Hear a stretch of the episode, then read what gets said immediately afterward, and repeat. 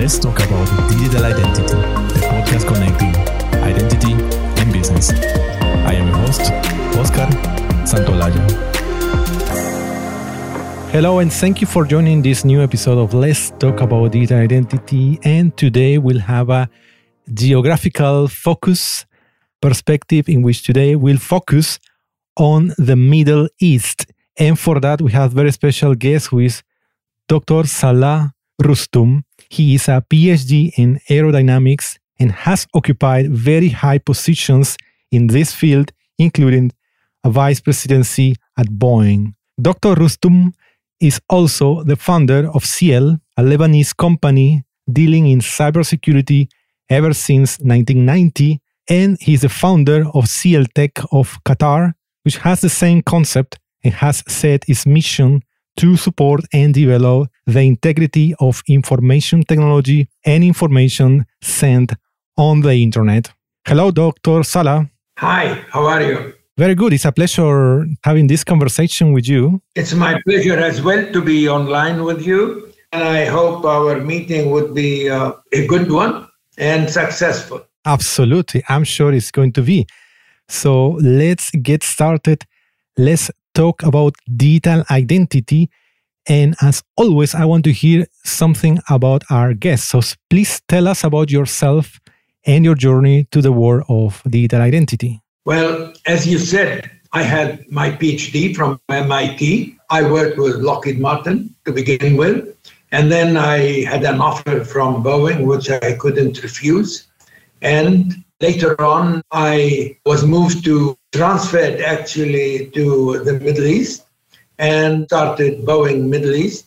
It didn't work there due to political reasons. And after that, returned to the States, continued my aviational uh, career, during which I became uh, the chairman of the introductory commission of the jumbo jet in the world. I was the chairman of the future planning commission of Rome Airport and other different positions that I held throughout the time I served in aviation. But the most outstanding of my uh, career is my absolute transfer from aviation to technology, which I am intruding on it as my real studies concentrated on aviation and the effect of wind on any object. But the transition was easy as everything based on physics is easy and uh, it is easy comprehensible. I started with uh, introducing the electronic digital signature as early as 1996. And uh, from there on, it became, uh, the scope became wider and wider.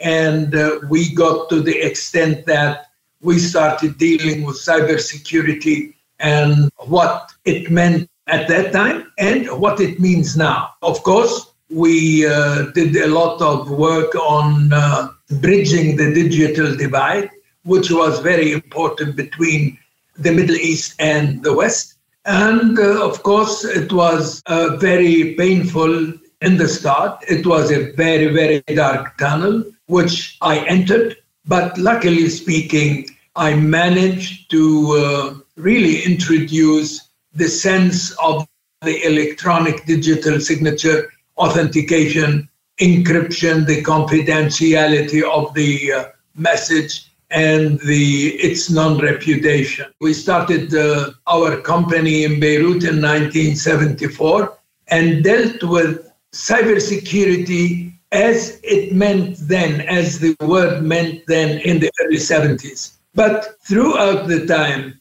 and step by step, gradually, things developed and the picture became clearer. And uh, it was a pleasure looking back. If I have to look over my shoulder now and look back to what we have achieved, I would say we have done a lot. We have done really done a lot in bridging the digital divide and bringing knowledge and new functionalities in the region.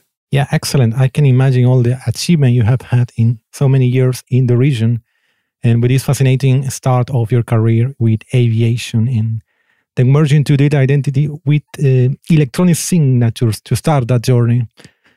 now that you have been working many years, bigger part of this data identity journey in Lebanon, now in the last years, you have moved to Qatar.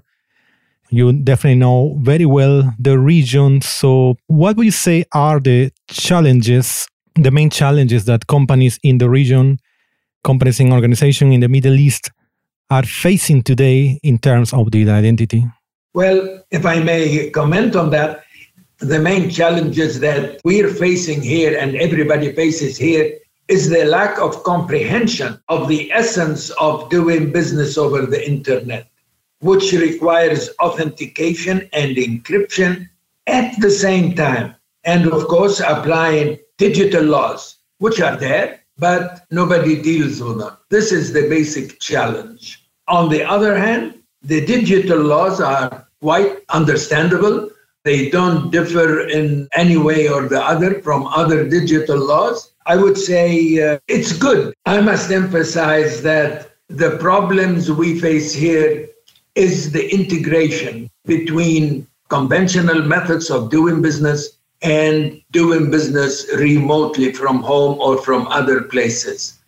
And it is really a burden when you pay so much for the conventional way on paper uh, based business and then you want to go paperless, and what happens? Your budget is too high. And both parties, the laws that are really there and nobody pays attention to them, are not taken into consideration.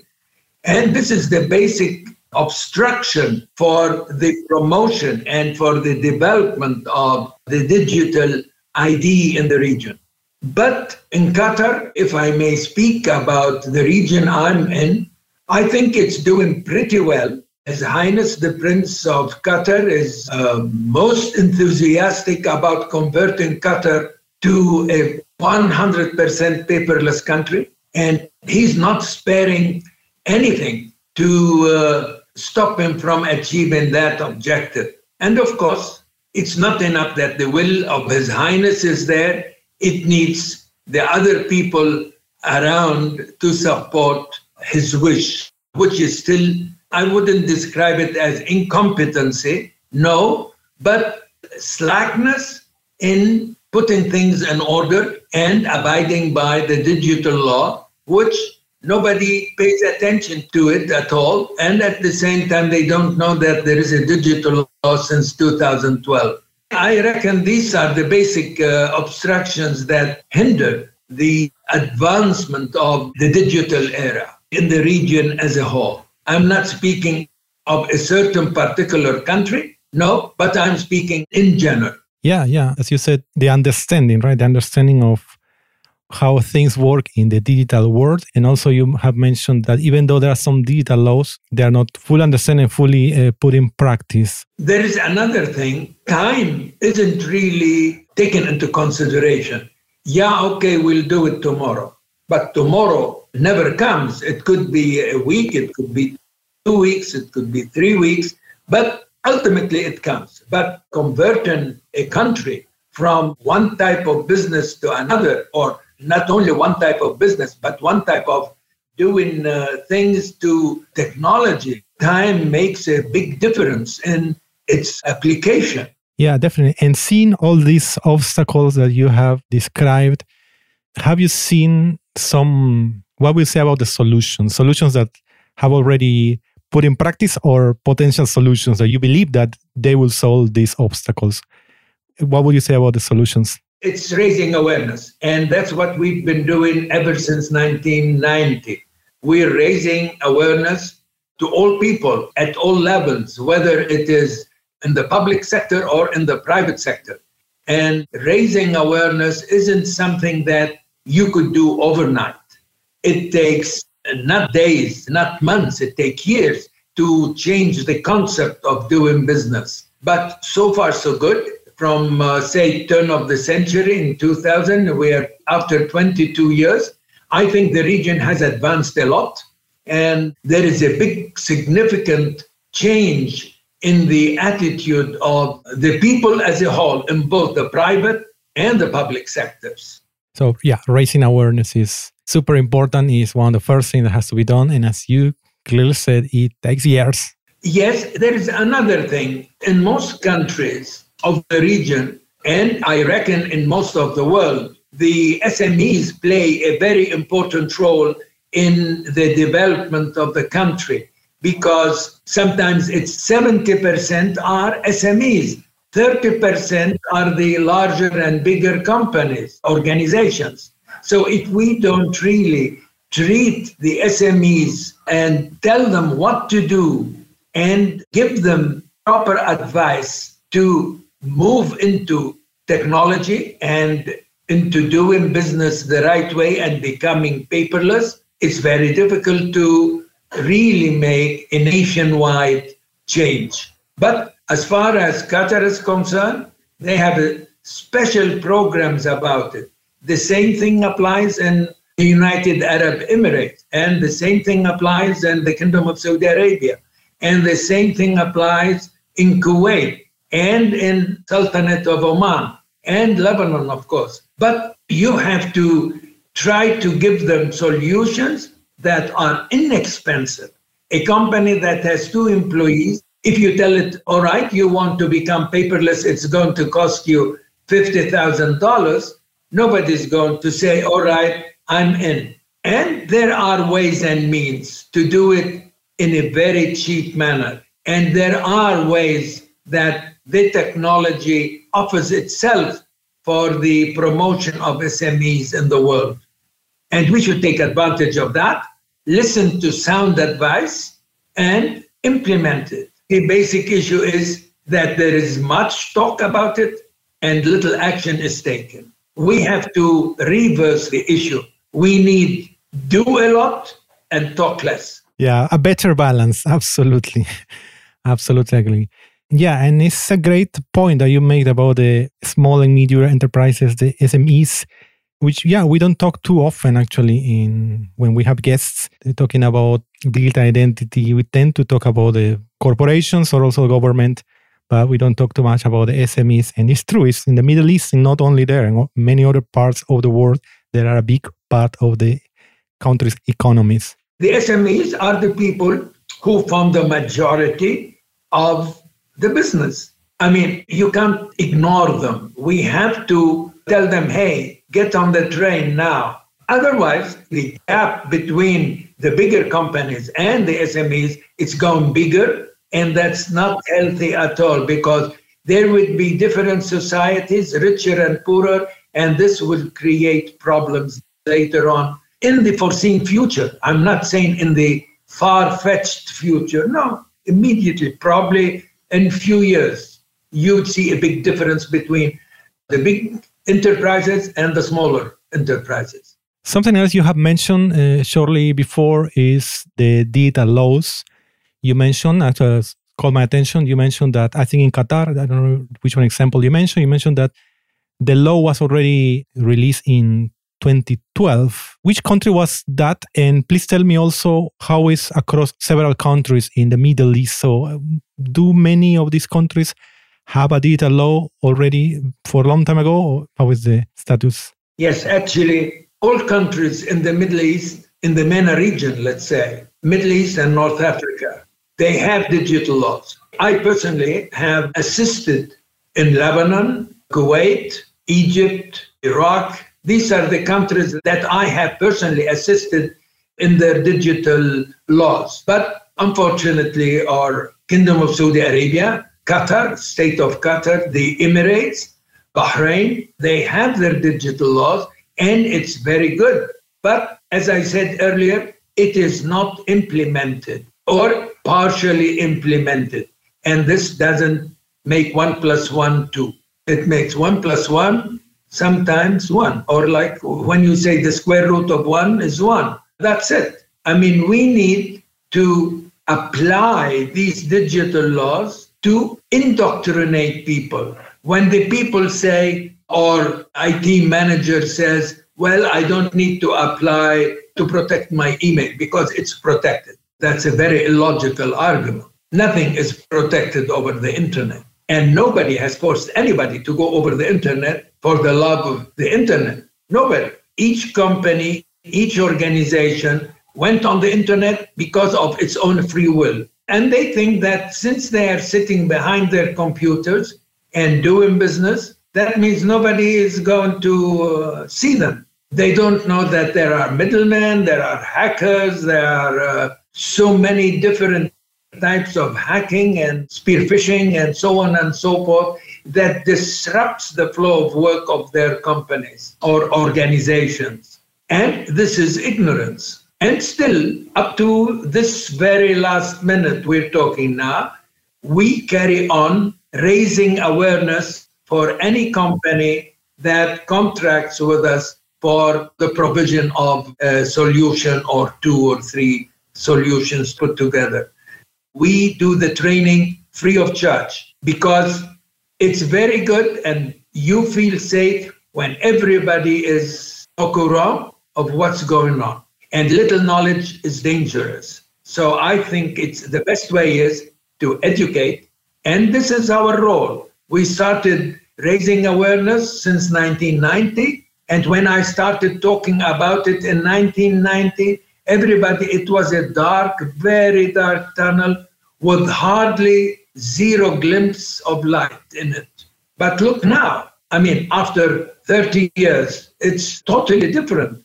Everybody wants to be on the internet, everybody wants to apply new technologies. The danger is that sometimes they get wrong advices and they pay a lot for these wrong advices.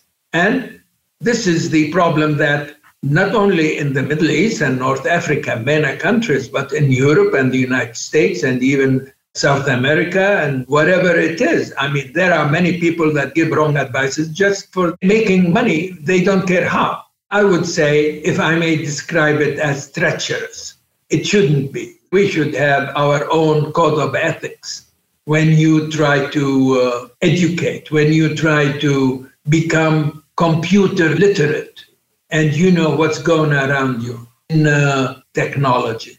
The law is there, but the law doesn't teach you. You have to read. And how can you convince people to read? I would say uh, many people are reading, and that's why the MENA region has developed tremendously. And I bet it's going to be a good developed region in the world that deals with the technology on a very high and sophisticated level. Yeah, excellent. Excellent to hear that. So definitely we will be following the developments on this region, the MENA region, as you described. You are being involved also in not only Middle East but Northern Africa countries. And if we look at the at the future, it's always difficult to to get it right. Uh, talking about the future, but in the near future, let's see how do you foresee data identity in this region? I think that the future of the MENA region is beautiful, and uh, I think it would turn into a multi billion dollar worth of business. It's escalating exponentially. And I have no fear whatsoever that the MENA region is really erupting. But I have to be very true with myself first to be able to address the others. I need to know the weak points to enable me suggest a solution. I can't take things in general. We go in specifics. And the future of the region is pretty high. And I suggest that those who are not in this area, they're going to suffer of the expansion and of the boom that's happening and it's going to multiply in the very foreseen future. What you foresee is economical growth in the region. Absolutely. And so many other different positions will be made available.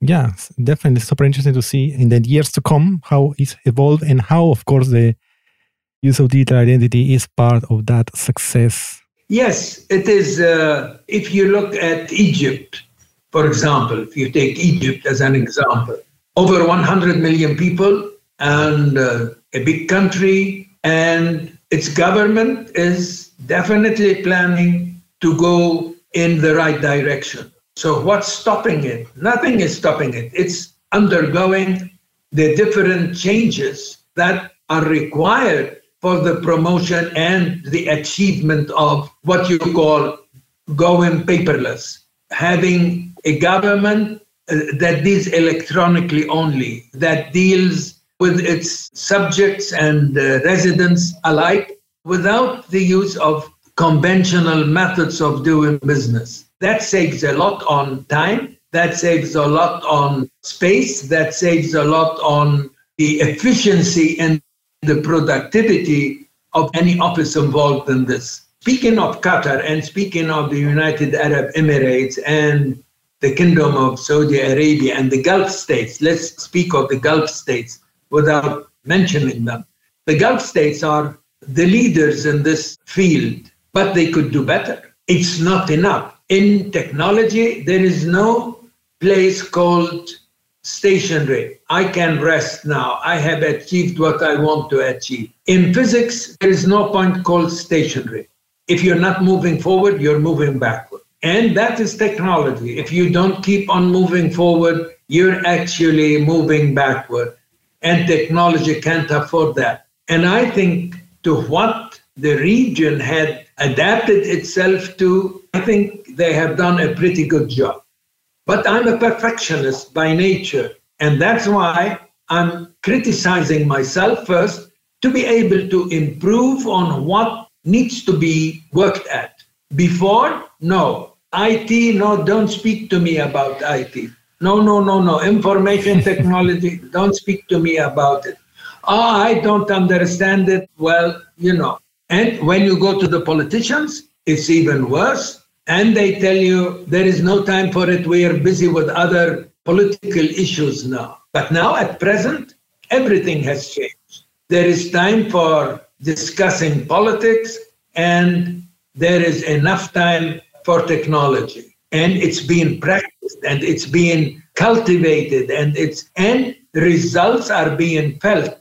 And that's the beauty of uh, technology you realize it immediately. You see it in front of you. And uh, I would like to go back to the question what do you foresee for the future of the region? It's going to be a beautiful haven here, really. Many people, including the West, are going to be not only surprised, astonished of the remarkable advancement achieved in this part of the world. When there is a will, there is a way. And I'm sure the will is here, and we have found the way. This is the future of this region. Yes, very promising indeed. It might differ between one country to the other by uh, one or two points or three points, but that's uh, negligible. The trend is to change. And one more thing which hinders is IPv6, the introduction of IPv6, which nobody yet has talked about. And I don't think the present IPv4 is going to last long. But so far, nobody has made any effort to change to IPv6. And the need is uh, on demand. Thanks a lot for really enlightening us what is being happening. It's happening today and it's coming in the future in the Middle East, in the MENA region. I would like to ask you a final question. Dr. Salah, for all business leaders that are listening to us now, so what is the one actionable idea that they should write on their agendas today? If they need to go digital and be a paperless country or company or organization, participating and practicing e commerce and move to a remote work, they have to choose the right scalable solution we don't do it or don't do it at all. I mean, you can't say, I'll apply half the way, half measures taken. It's bad. Don't do it. If you don't do it 100% correct, don't do it at all because it will be more costly to salvage what would be left from a cyber attack, maybe. It is very dangerous to do work wrongly, as it could cost money, time, and reputation.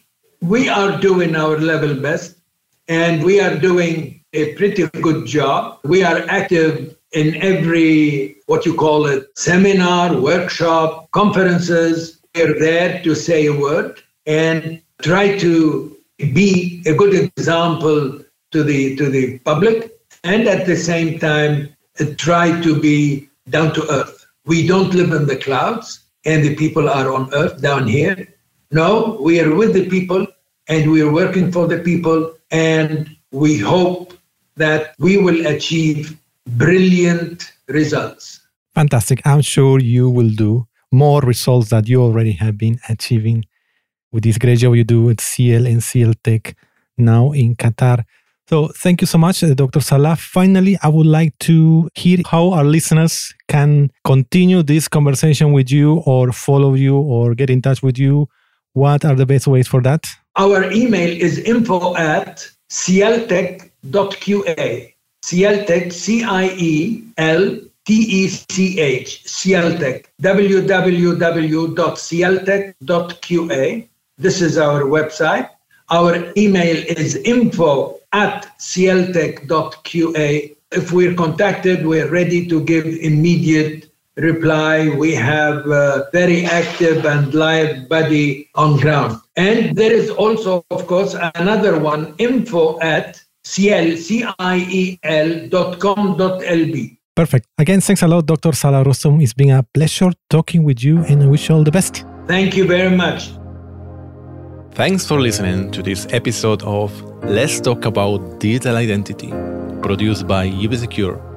Stay up to date with episode at ubisecure.com slash podcast or join us on Twitter at ubisecure and use the hashtag LTADI. Until next time,